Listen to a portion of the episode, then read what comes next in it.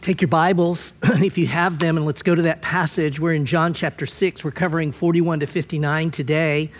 Uh, all week long, I have been feeling in, in, truly a sense of grateful anticipation with this particular text, but it's been equaled, if not surpassed, by what I would call a grave sense of caution. I've titled the message Hard Truths to Swallow because Jesus says things here that, quite frankly, are difficult to believe. On the one hand, if God opens our eyes, and I trust He will, it is a, a, work of the Spirit that, that would open our eyes to see what Jesus is saying here.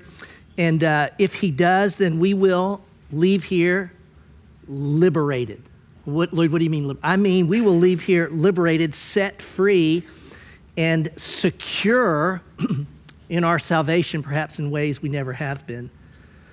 But on the other hand, this is, this is the kind of message, and this is Jesus speaking, that sends some in the opposite direction. It, it can turn some off, it can frustrate and stir anger. Uh, speaking of the verses that we're going to cover today, listen, listen to what Rob will pick up next week, but he'll pick up at verse 60. So when they look back on what Jesus had just said, verse 60 in chapter 6 says this When many of his disciples heard it, they said, This is a hard saying.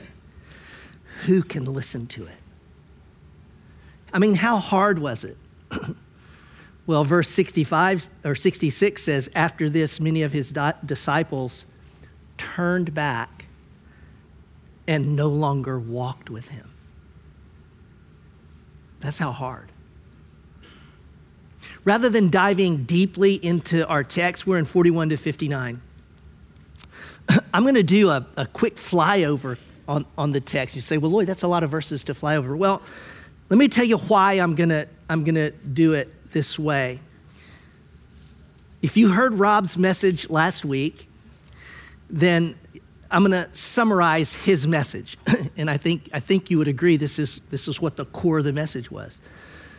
Jesus is the bread of life, not a meal that sustains you till you get hungry again, like the manna, but Jesus is the meal, the meal that gives eternal life. Until you come to Jesus, your hunger remains unsatisfied and you will die. Believe in Jesus and you will live. That was last week's message. Let me tell you this week's message. These, these are the verses we're going to cover today. Let me, let me summarize them for you. Jesus is the bread of life not a meal that sustains you till you get hungry again, like manna, but the meal. I mean, the meal that gives life eternal. Until you come to Jesus, your hunger remains unsatisfied and you will die. Believe in Jesus and you will live. And you, I hope you're going, uh, that's what you just said. and that's the point is you've already heard today's text in a sense because it's exactly what Rob taught last week. Jesus is repeating himself. You'll see this in a moment because I'm going to fly through it, but you'll, you'll see what, what we, he said, everything he says in these verses, he's already said. He knows what he's saying is difficult. He's a master teacher, and so what does he do as a master teacher? He repeats himself. He, he might change a metaphor, but he repeats himself in hopes that those words pierce their heart. Here's what's so striking to me, and, and you'll, you'll see this as we get to the back part of this section. He does not make the bread any easier to swallow. Y'all, it's crazy.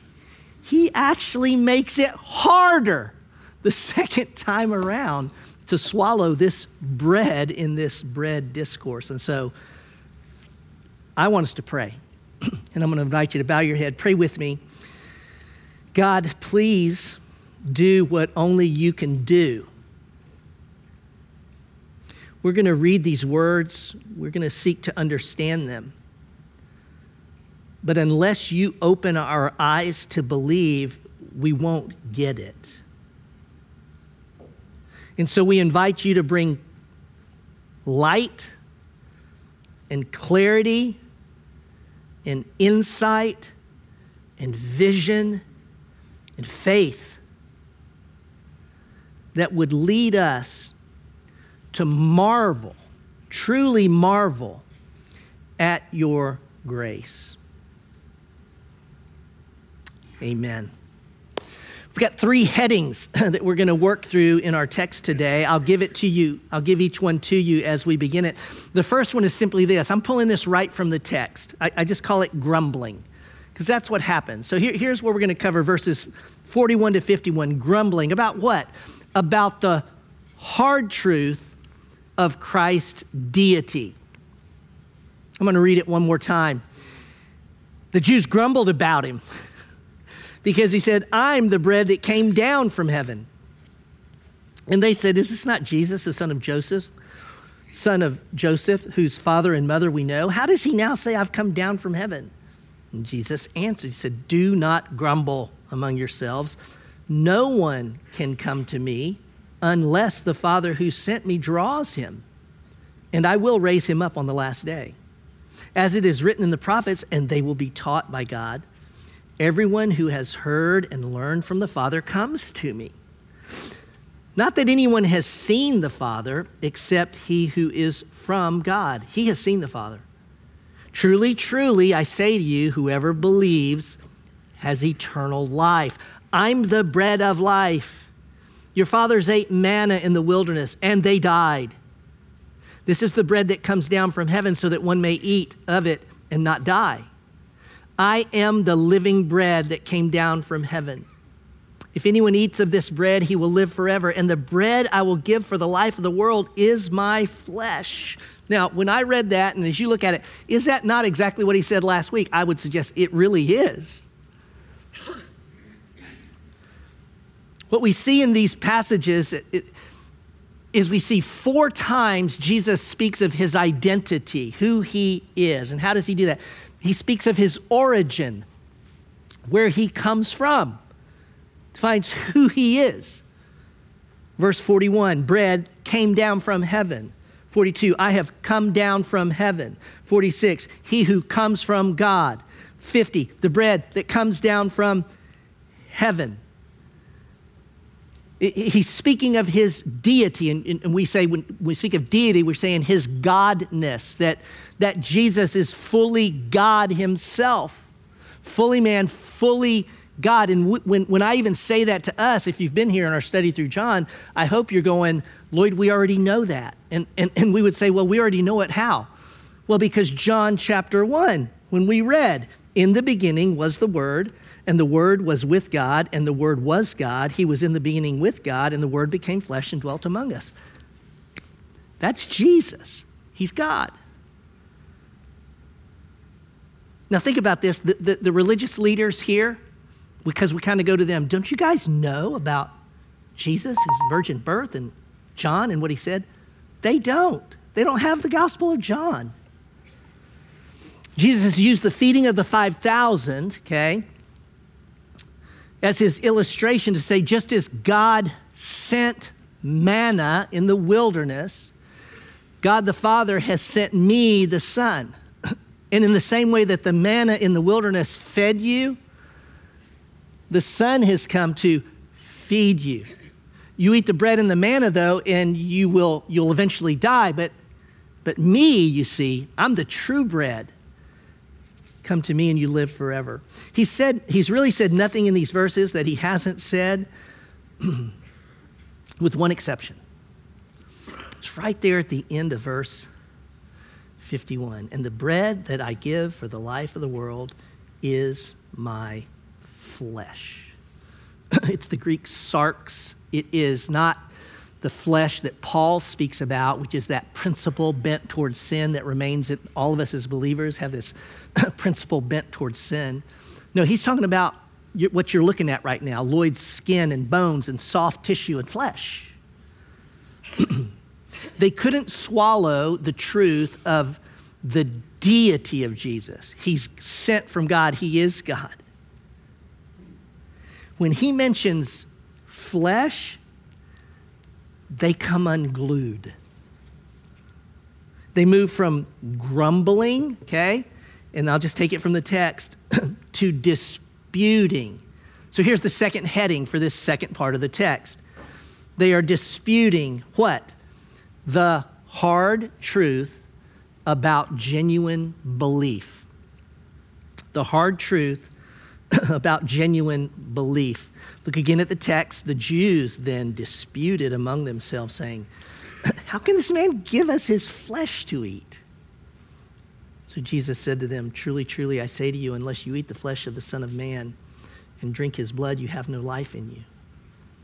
Whoever feeds on my flesh and drinks my blood has eternal life, and I will raise him up on the last day. For my flesh is true food, and my blood is true drink. Whoever feeds on my flesh and drinks my blood abides in me, and I in him.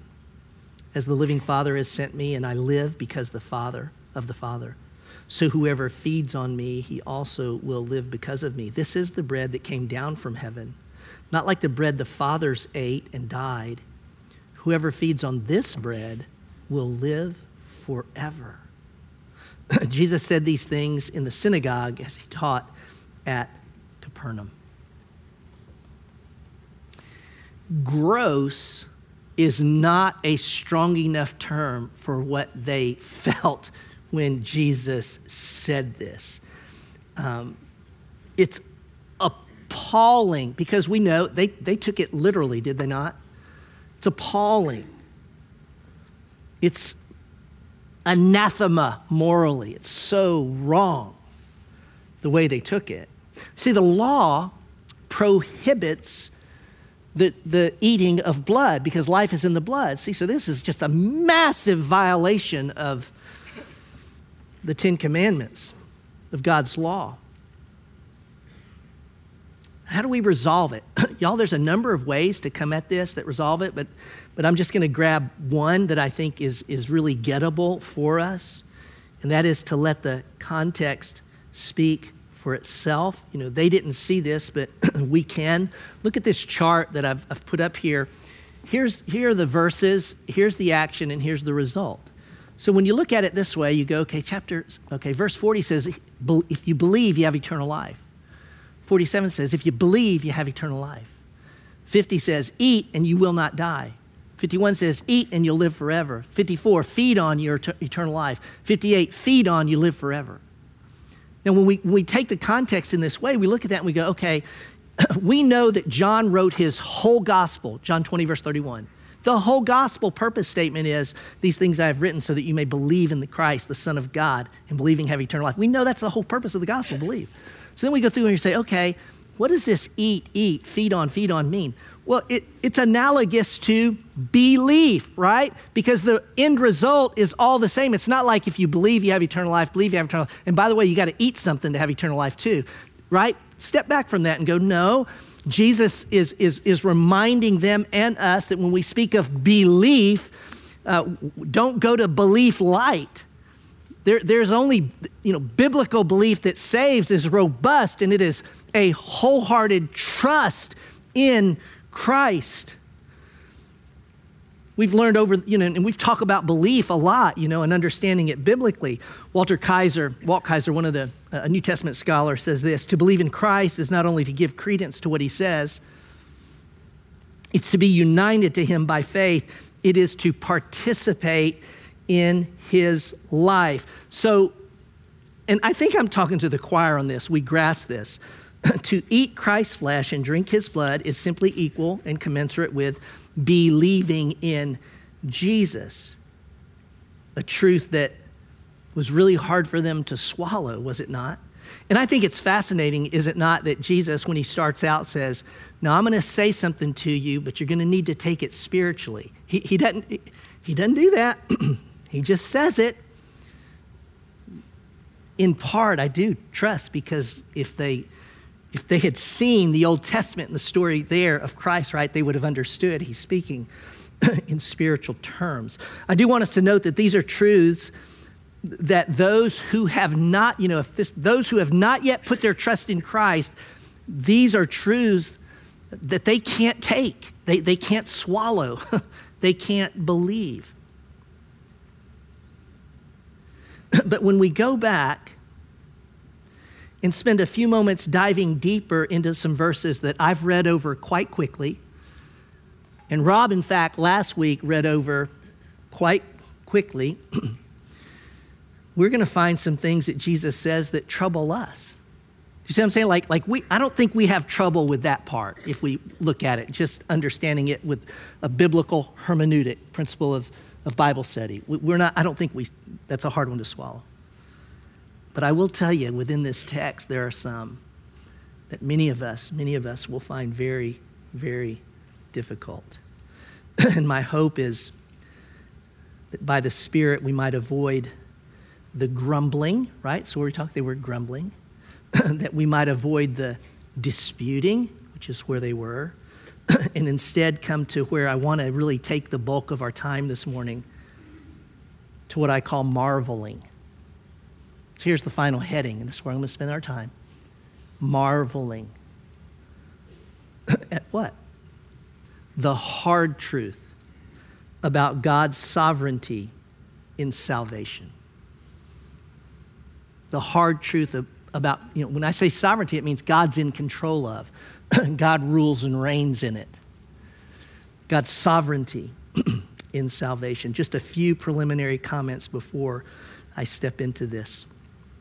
Look, we're not going to definitively settle an argument that, that has gone on for 500 years in the church and will go on for 500 more should the Lord tarry, okay?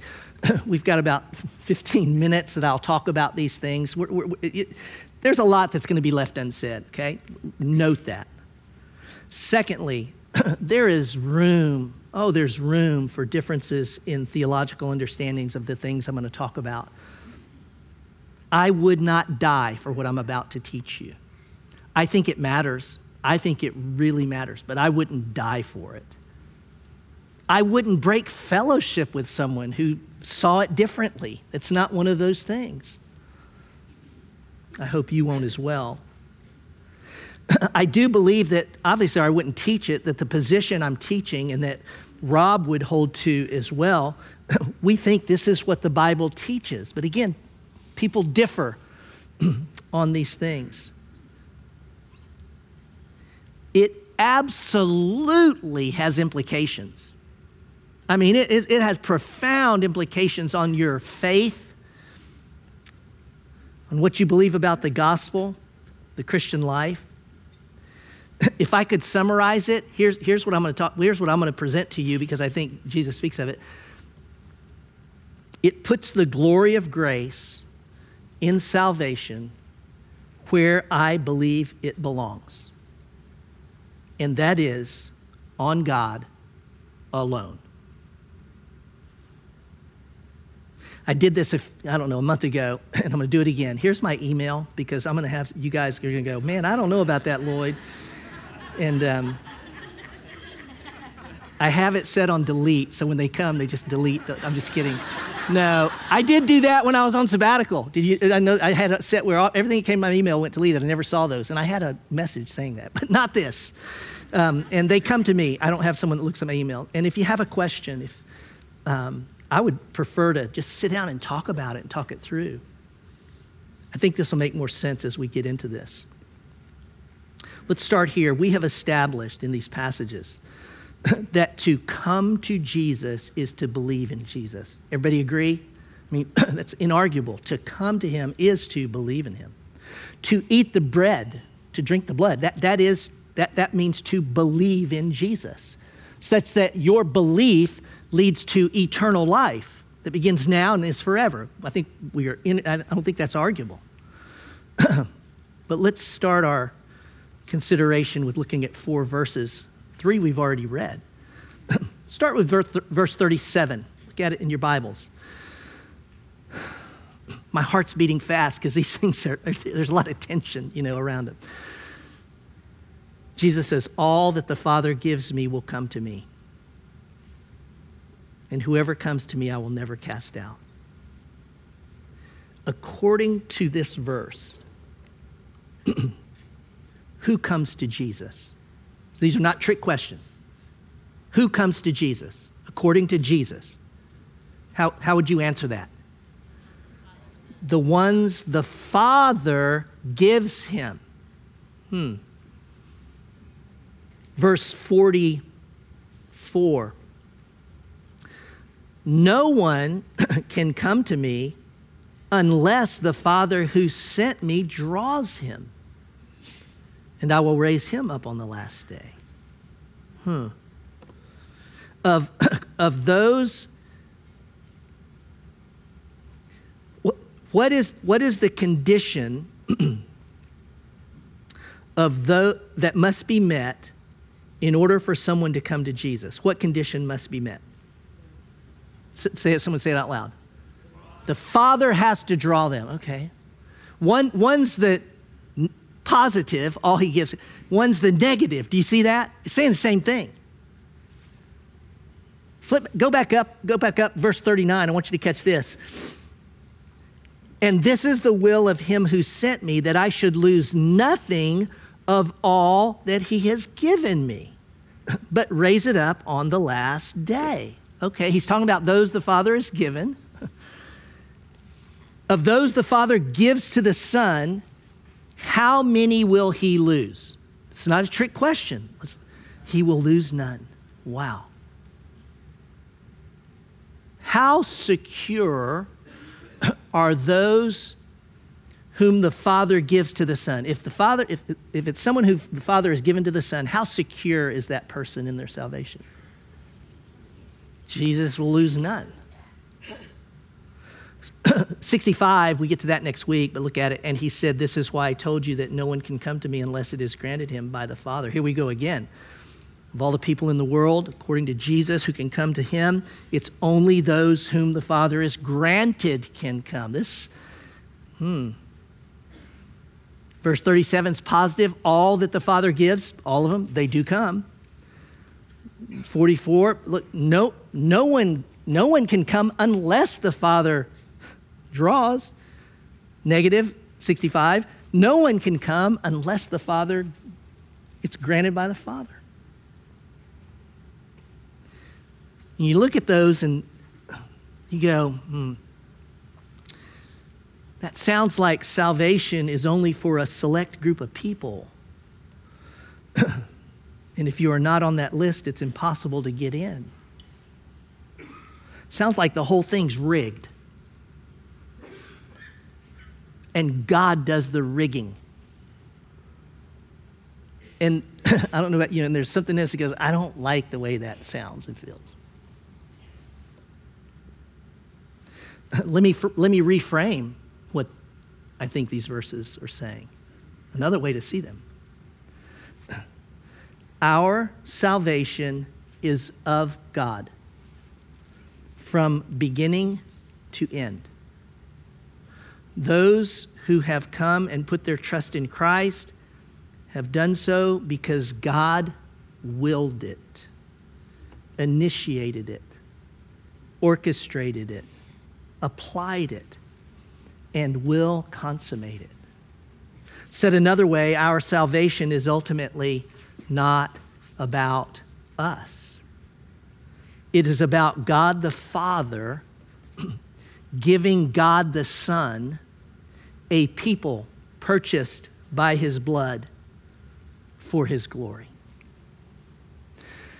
Our salvation is about God's mercy, grace, goodness, kindness, and steadfast love. You see, these verses, we just, we just take them as they are, speak of the sovereignty of God in salvation. And may I say this the issue is not that we fully understand it, because I'm just, I'm going to say this so many times you're going to get tired of me saying it we won't fully grasp what, what we're going to talk about here. The issue is not that we fully understand it, but whether the Bible teaches it. We can't grasp it fully, but does the Bible teach it? And if the Bible teaches it, then we, we must believe it. And I do believe when we believe it, we're changed by it. Now, you could hear a pin drop in here right now, and I get it. Because we've just stepped in, what have we just stepped into? Well, we just stepped into, you know, these doctrines of election and predestination. You think I don't know that? You know, like I'm going, oh my gosh, where have we come? But what's, why am I here? What's the only reason we're here? Because Jesus has us here, right? I, we can't read these texts and not stop and go, wait a minute. See, Jesus is speaking of election and predestination here. So many questions, my goodness, I'm sure, that are rousing in our, in our minds. If Jesus speaks of it in the Gospels, then we would expect that in, you know, in the writings of the New Testament and the letters, the apostles would pick up on the thoughts of Jesus, wouldn't we? I think we would. And just considering two, look at Acts 13 48. This is on the screen, you don't need to turn there. Note when they're describing the beginning of the church, Luke writes, when the, Gentile, when the Gentiles heard this, they were very glad and thanked the Lord for his message. And all who were chosen for eternal life became believers. Turn in your Bibles to Ephesians. I do want you to go there because this is such a critical passage. Ephesians, you're going to go to chapter 1. Ephesians 1. I'm going to start in verse 3. You know, we've taught Ephesians th- twice over the history of the church. he says, Blessed be the God and Father of our Lord Jesus Christ, who has blessed us in Christ with every spiritual blessing in the heavenly places, even as he chose us in Him. Timestamp. Before the foundation of the world. He's speaking to Christians, to those who put their trust in Christ. That we should be holy and blameless before Him. In love, He predestined us for adoption to Himself as sons through Jesus Christ, according to the purpose of His will. God, why did you do all this? To the praise of His glorious grace with which he has blessed us in the beloved. There's so much, right? That's a message in itself, but we might simply note this. If you know Christ, you've placed your faith in Christ. According to Ephesians 1,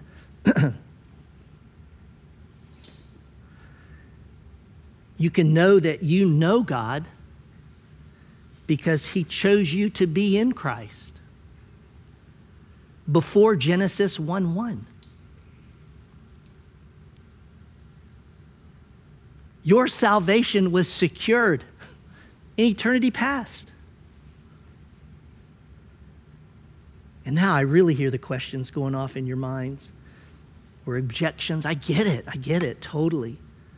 I can't adequately answer the questions these things raise, but I can hopefully point us in a direction. I'm just going to try and take a few things that I think can can at least get us started to grapple with these things? Let's start here because I think this can get kind of to the core of the issue that so many other things are attached to it.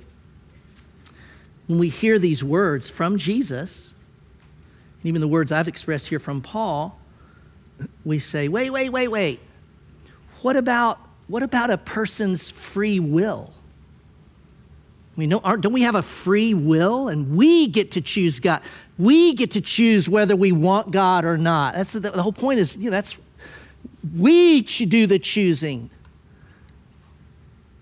When we speak of God being sovereign salvation, boy, it, it hits at this sense of violation of our a person's free will. Now, when we think free will, we got to think critically, and we need to understand that free, okay, for us as human beings, cannot mean that we are free to do anything without coercion. There's only one being in the universe that is truly free. That would be God. See, in our humanity, we when we choose, we choose because something outside of us has prompted us or, or we've been motivated by. There's a, there's a coercion to human beings. We're not free to, to simply choose without some measure of coercion. Creatures are only free to act in accordance with their nature. Our na- and, and when we go there, we go, well, wait, our nature is fallen. I know I'm grabbing tons of theology as I go through this, but we do what we want, right? Yeah, we, we, we want, we do, but our wants are contorted. When Paul says in Romans 3, no one understands, no one seeks God, all have turned together, turned aside, together they've become worthless. No one does good, not even one. He's describing a fallen humanity. That's us before Christ. No one wants God. Uh, we want what we want. And you see, left to ourselves, we, we will get what we want. And let me tell you what a bound will, because our, our fallen will is bound, what we'll choose every time. We'll choose me. It, this, that's biblical theology. Our will, quite frankly, is far from free. Jesus will say, He who practices sin is a slave to sin. For us to come to Jesus, God must take the initiative to unbound us. Otherwise, we would never come. We, we couldn't come.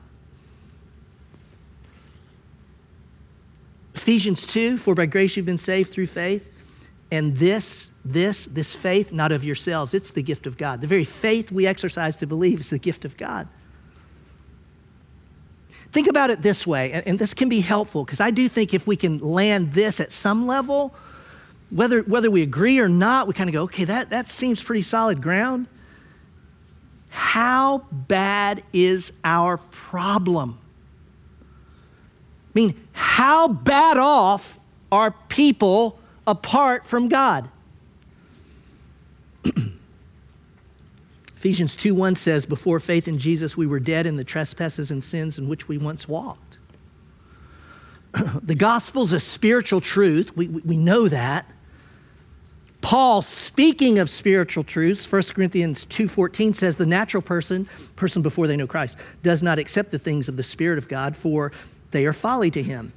And he is not able to understand them because they are spiritually discerned. I'll never forget, um, this is back in the 90, 91 to 93. I was at seminary, and Dr. Hannah, who, who was one a favorite of many seminary students there, he described it this way. And I've described this before because I've taught this passage. Some of you might remember, it was 2004.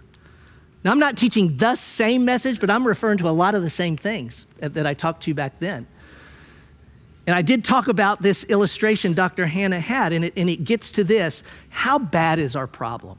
I mean, how, our, our depravity, our fallenness, I mean, what, what condition are we in, really? And, and he, he said, you know, this is where, and may I say this, and I've said this already, but I'm going to talk about where I, what I believe.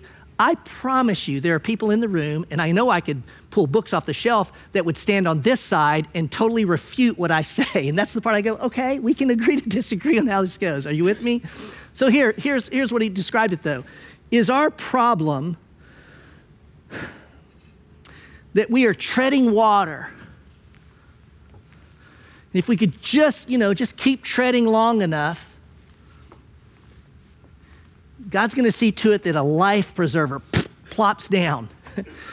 you know, I mean, we're not, we're not going to live treading water, but finally we grab hold of the life preserver of the gospel. You see, that's one way to say it, that, that we're fallen, but there remains in us this, this ember in which, if given the right conditions and circumstances, everyone's got that little ember and you can, you can believe and you need to believe. That's, many people hold that position.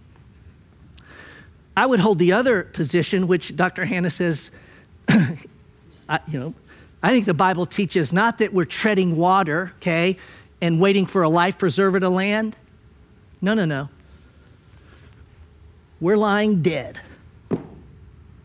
on the bottom of the ocean. Dead. You could put a hundred life preservers above me. I can't, I'm dead. Such that God must act first. to birth faith in me, that I would trust the life preserver.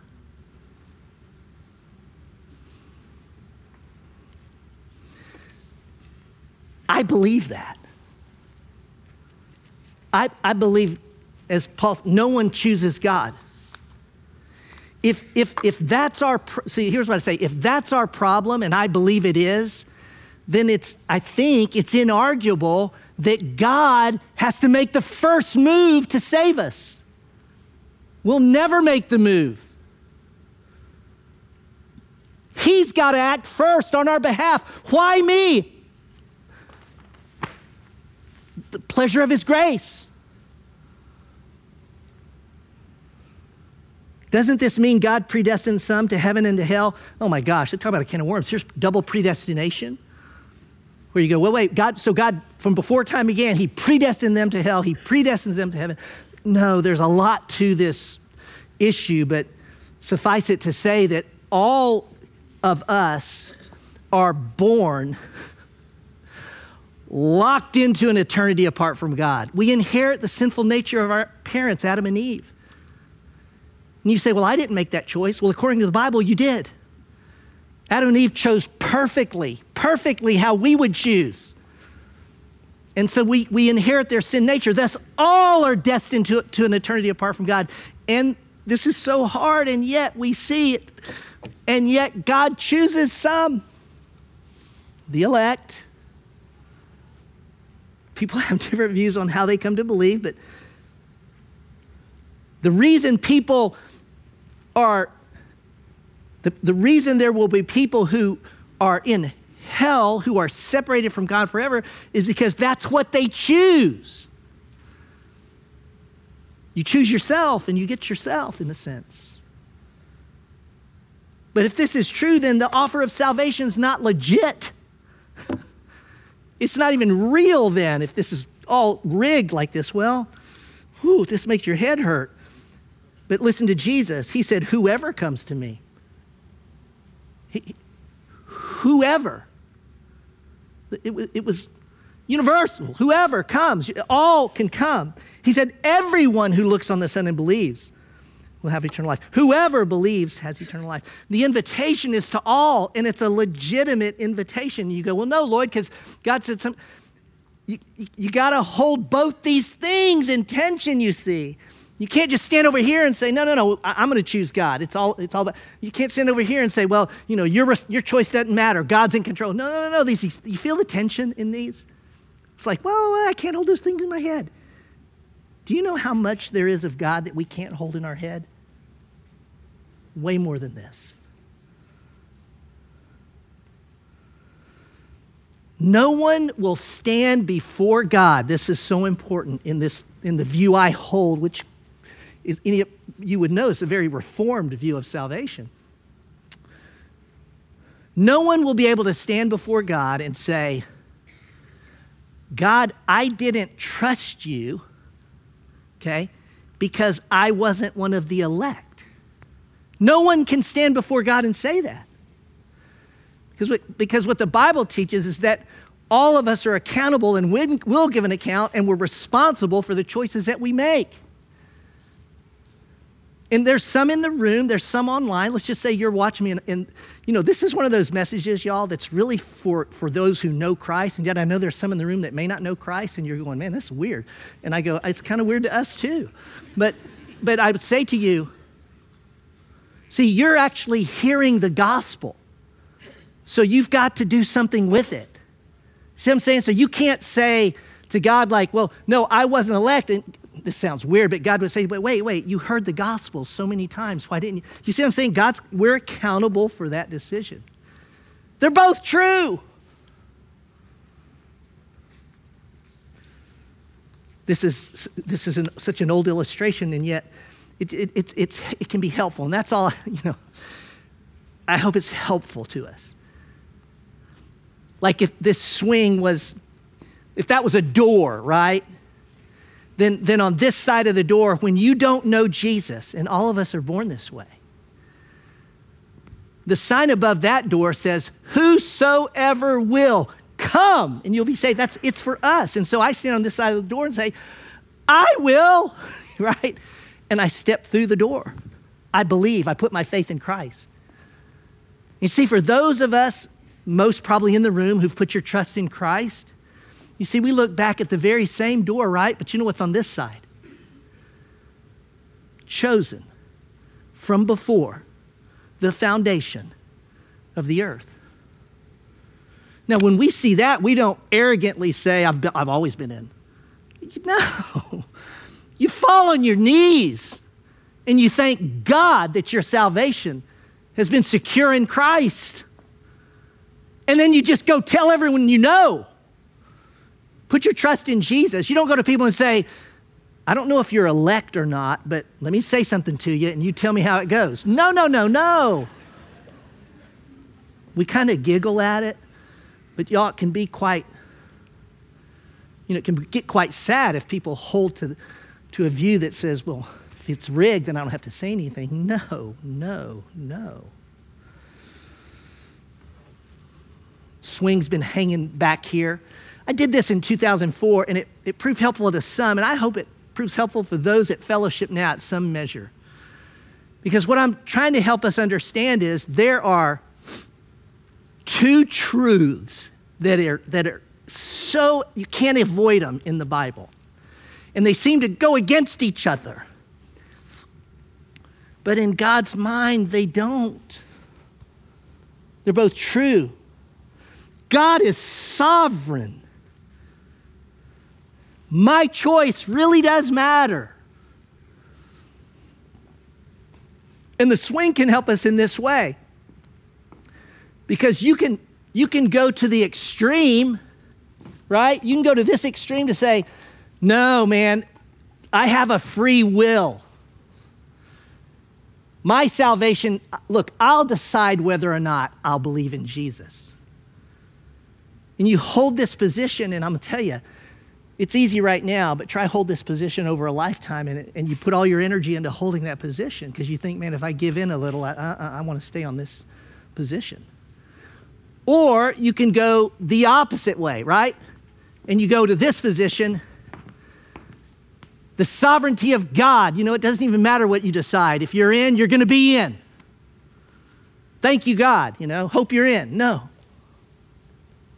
See, on the one side, you hold a, you'll hold a view that ultimately, if you cut it, you know what it'll bleed? It'll bleed you it puts you in the position of God. I'm, I'm in charge. You go to, to, to this side, and you could go to a, another error, quite frankly, and that is to say, you know, a person's choice doesn't really matter. God's going to do what he's going to do. The Bible doesn't allow us to do that. No, the Bible holds these truths, right, in a sense, like, like on this swing, it holds them in tension. And you know what? They're both can I say this? They're both true. And rather than try and resolve the tension, see, in, in spiritual maturity, what do we do? I, I'll tell you what we do. We sit in the tension. I don't even mean to be silly by this, but you know what you can do? You can swing. You can rest. You know what I'm doing right now? I'm resting. What am I resting in? That my responsibility and my choices matter. And God chooses. God's in control. My, my choices matter. Y'all, I'm I want you to, let me give you two ways that you rest in this.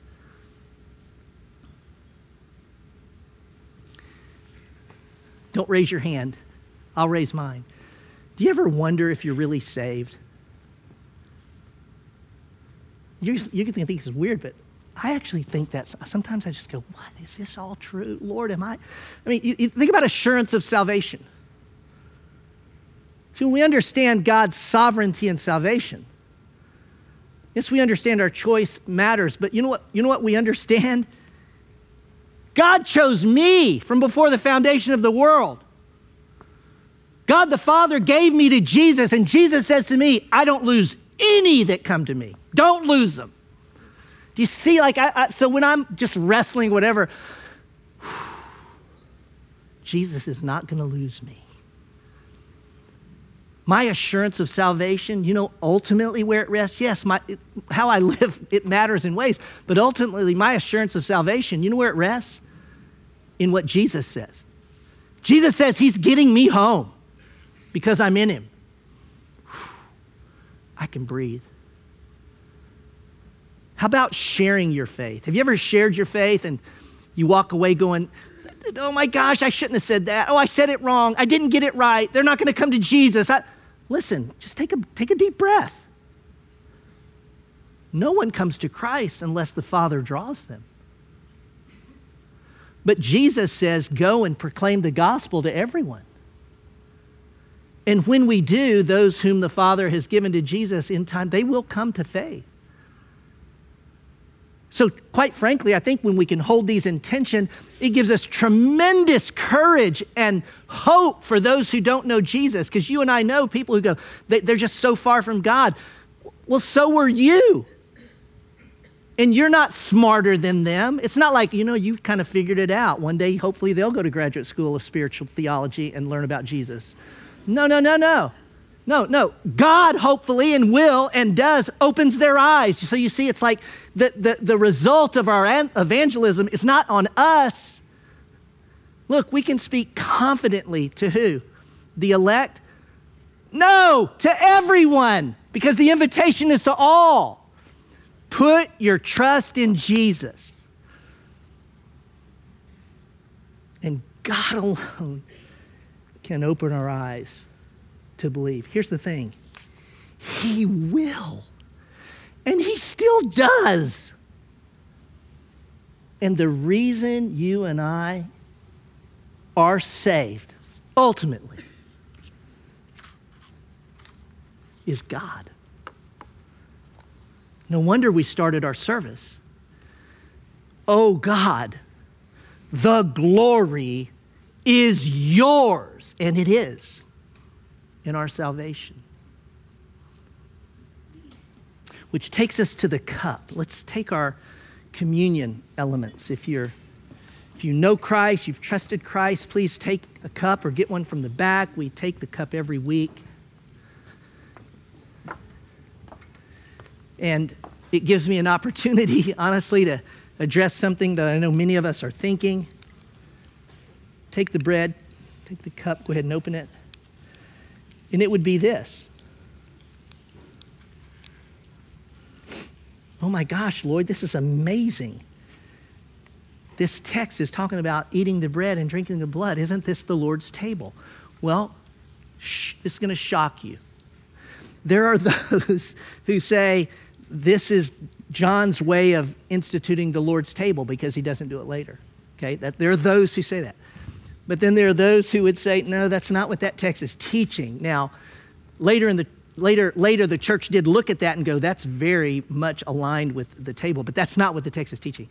Can I say this? I'm on this side. I don't think this particular passage Jesus is instituting or teaching about the Lord's table. He doesn't even institute it till later. Isn't that funny? Everything I've said up here today, this is the part that's so can get us. Everything I've said, I assure you, someone way smarter than me can come up here and say, Lloyd, let me tell you what that verse means. And, and, and, and you'd look at it and go, man, that was pretty good. you say you're going, oh my gosh. We can hold that tension, can we not? But in this text, listen, look, this is, this is Jesus really. Whew. He's saying, do you believe? Not, not a skim belief, but a deep belief. Like, like what you take in your body believe in me and trust me. That's what he's speaking of. And yet, yes, we come to this table and reminded of those things, are we not? Lord Jesus, your body given, broken for us. We remember and we give thanks. Receive the bread.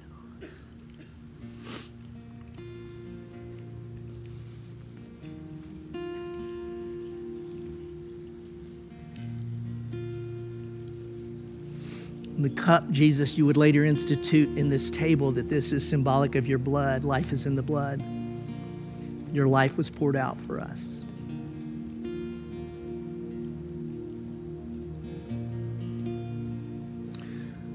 We remember it and we proclaim that one day you're coming to set all things right. Thank you, Jesus. Receive the cup.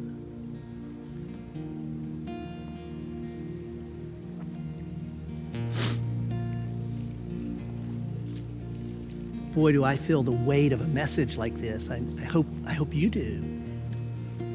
Just close your eyes for a moment.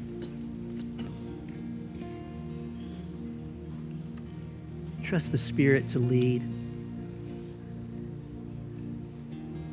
You see how this text points to the glory of God, the goodness of God the grace of God. Would you tell him, thank you?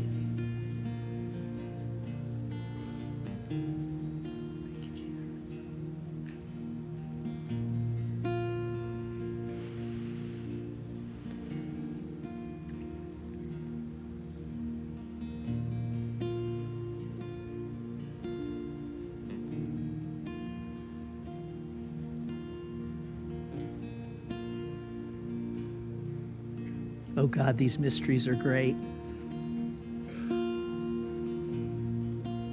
They're humbling. We really, really want to put you in the right place when we think of our salvation. To know that our choice does matter and to know you're sovereign.